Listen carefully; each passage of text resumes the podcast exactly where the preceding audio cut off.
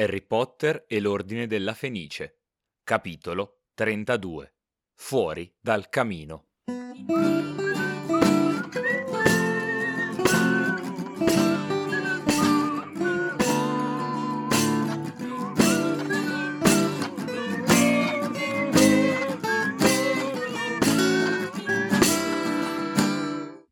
Buongiorno, buonasera, bentornate e bentornati a questo nuovo episodio del Ghirigoro.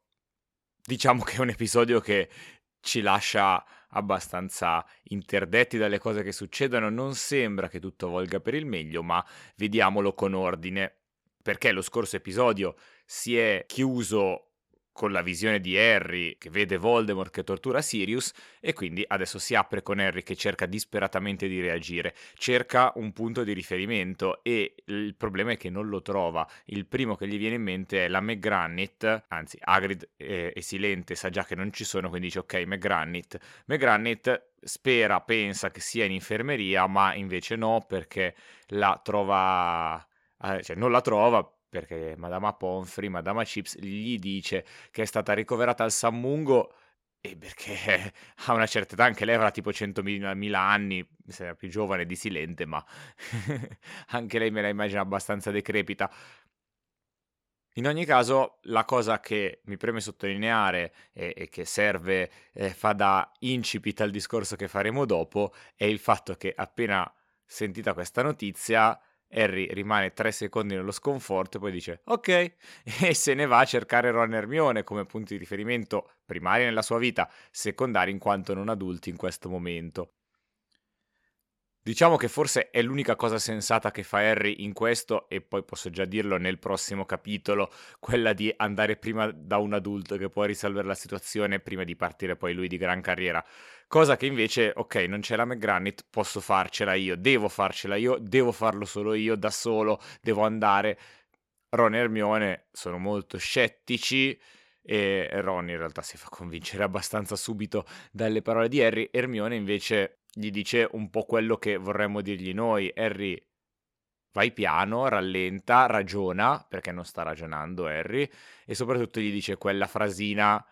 che eh, io penso l'abbia colpito come un pugnale tra le costole, che gli dice guarda che hai un po' questa mania di salvare la gente.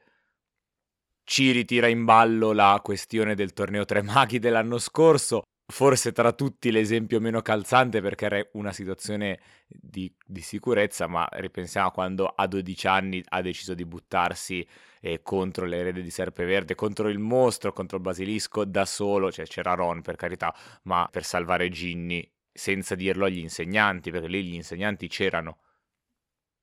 Harry è però eh, in quella che possiamo definire la sua fase ossessiva, nel senso eh, alterna fasi di normalità, fasi in cui è stato Piton, è stato Piton, è stato Piton, Malfoy è l'erede di Serpeverde, Malfoy, eccetera.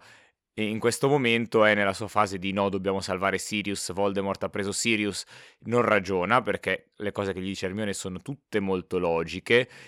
e ad un certo punto ribatte una frase logica di Hermione dicendo ma no, ma era sempre vuoto quando sono entrato. E lei dice Harry, tu non ci sei mai stato all'ufficio misteri, era un sogno, non, non c'era, cioè non è davvero così. E Harry è un po' confuso dalla differenza tra i sogni e la realtà, non che non sappia il mondo in cui vive, ma in questo momento è davvero ossessionato da Probabilmente è la paura che annebbia un po' il cervello, anche lui sta temendo per la vita di Sirius, lo abbiamo già detto, è la prima volta che Harry tiene a qualcuno al di fuori di Hogwarts e quindi eh, non ha la situazione sotto controllo, si preoccupa molto di più di quello che farebbe se a Hogwarts qualcuno stesse male, eh, non ha strumenti, non ha capacità di controllo probabilmente e quindi va abbastanza nel panico, non ragiona qui Harry. Neanche la logica, la razionalità di Hermione può far niente eh, contro questo modo di sragionare di Harry, anche perché Ron, come dicevamo, che all'inizio era dalla parte di Hermione, passa velocemente dalla parte di Harry, anche lui in maniera molto soggettiva più che oggettiva e logica, perché eh, si ricorda dell'episodio in cui Harry ha salvato suo papà e quindi dice, ah, è la stessa cosa, sicuramente sarà la stessa cosa, dobbiamo salvare Sirius. Quindi Hermione riesce semplicemente a trattare un compromesso di ok, vi seguirò, va bene, però dobbiamo accertarci che Sirius non sia Grimald Place, che non sia una trappola. questo momento compaiono Luna e Ginny per caso e si offrono di aiutarli, ma Harry le tratta malissimo, soprattutto Luna in realtà dice proprio ah ci mancava solo Luna in questo momento e Harry è sempre stato in realtà anche nei momenti di tensione eh, una figura positiva che riusciva a parlare bene, a, a includere, a non trattare male gli altri. Qui invece è davvero scortese, tra l'altro Ginny gli risponde a tono e se avesse potuto penso cioè, probabilmente capisce la gravità della situazione perché avrebbe potuto scagliargli un sacco di incantesimi addosso per la rabbia. Non lo fa, si limita a fulminarlo con lo sguardo e a rispondergli acido, ma alla fine è lei stessa che gli dà l'idea del, del piano da attuare. Tra parentesi, tra l'altro, dice del gas strozzante, dice che uccide le persone se si passa, dice che Fred e George stavano pensando di spruzzarlo davvero. Probabilmente l'effetto, io spero che l'effetto del gas strozzante non sia quello di uccidere e strozzare, ma che sia una roba momentanea, che sia una sensazione, perché non me li ci immagino Fred e George a mettere a rischio la vita degli altri studenti in maniera così deliberata. Prima di attuare il piano, una piccola nota di colore, perché Luna al sentir nominare Sirius Black dice ah, Stubby Boardman intendete, e fa è un inside joke, eh, nel senso che cita l'articolo del Cavillo che sostiene che eh, Sirius Black in realtà non sia un pazzo omicida, ma sia un cantante, lo pseudonimo di un cantante famoso e noi come lo sappiamo lo legge Harry sul treno per arrivare a Hogwarts, proprio dal cavillo lo glielo presta Luna, quindi fa questo riferimento qui. Come al solito, eh, ovviamente non è vero, non era un cantante Sirius, lo specifichiamo a scanso di equivoci, è il giornale di Luna che eh, fa teorie folli e complottare ogni qualvolta ne ha l'occasione. Attuiamo il piano, sembra che vada tutto bene, ehm, va tutto male invece, perché non riusciamo a trovare Sirius, ma soprattutto poi ci sgamano pure. Nel film c'è un particolare molto bello perché qui dice ci sono dei sensori, eccetera. Nel film invece entrando nell'ufficio dell'Ambridge si vede un gattino che miagola e, e se ne va tipo da una porticina all'interno del suo piattino decorato e che va a chiamare la, l'Ambridge. È una scena resa molto bene graficamente, nel libro ovviamente non era possibile eh, renderla così e quindi è molto più generica, però volevo ogni tanto tocca dire bravi anche ai film che eh, invece sono soprattutto dal quinto in poi delle porcate a livello di sceneggiatura di, e di trama e che quindi non penso vedremo mai altri episodi eh, speciali del Ghirigoro sui film, come ho fatto invece per il primo e per il terzo, che reputo degli ottimi prodotti cinematografici. Siamo stati catturati, è stato catturato anche Neville eh, senza particolari colpe, solo perché si trovava lì e ha provato a dire qualcosa. E arriva un bel punto catartico, ovvero la Umbridge dice ah mi serve del Veritas Serum, eh, chiamatemi Piton e in quel momento Harry dice oh cavolo, c'è un membro dell'Ordine della Fenice a cui io non ho minimamente pensato. Harry se ne rende conto subito che ha fatto una boiata e doveva andare da Piton, dritto dritto da Piton, senza fare tutte queste cose qui, senza... E invece lo abbiamo già detto, qui lo possiamo dire alla luce del sole, ne avevamo parlato in un'ora della professoressa Kuman a gennaio, inteso gennaio del libro, quando Piton va a, a Grimald Place per dire a Harry che avrebbe dovuto prendere lezioni di occlumanzia la, il primo pensiero di Harry è: Ah, forse il mio compito è andato talmente male che no, è, è nel quartier generale dell'Ordine della Fenice perché fa parte dell'Ordine della Fenice. Harry non riesce a pensare a Piton come un alleato al di là del suo odio per lui. Si può essere dalla stessa parte di persone con cui non si condivide niente, è importante sapere che si è dalla stessa parte. Remus Lupin, eh, non penso che provi troppa simpatia per Piton, però ha ben presente che fa parte dell'ordine della Fenice. Persino Sirius, che odia con tutto il suo cuore Piton, sa che fa parte dell'ordine della Fenice. Harris qui se l'è dimenticato in maniera proprio sciocca e qui se ne rende conto, dice mannaggia sono un idiota, devo rimediare. Ovviamente eh, rimedia in maniera ancora più goffa e, e sembra non funzionare.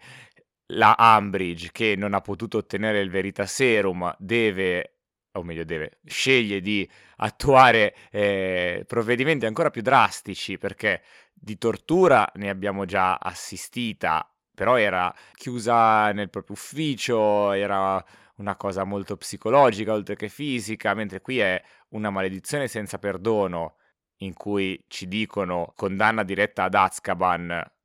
per solo averla fatta, lei la fa davanti a testimoni su degli studenti, quindi super grave come cosa, ma dice Cornelius capirà, eh, momenti estremi richiedono azioni estreme, come il fatto dei dissennatori. Ammette candidamente che i dissennatori a Little Winging che hanno assaltato Harry e Dudley l'estate passata li ha mandati lei. E dice era la cosa giusta da fare, qualcuno doveva agire e ha rischiato di colpire Harry, che era il suo obiettivo, ma anche il cugino quindi vittima innocente oltretutto, cioè già è abominevole se lo mandi su Harry, ne mandi eh, due eh, a colpire anche Dudley, mannaggia chi ha il ministero in casa e non se ne rende conto, o meglio magari se ne rende conto ma è, è connivente e gli piace così.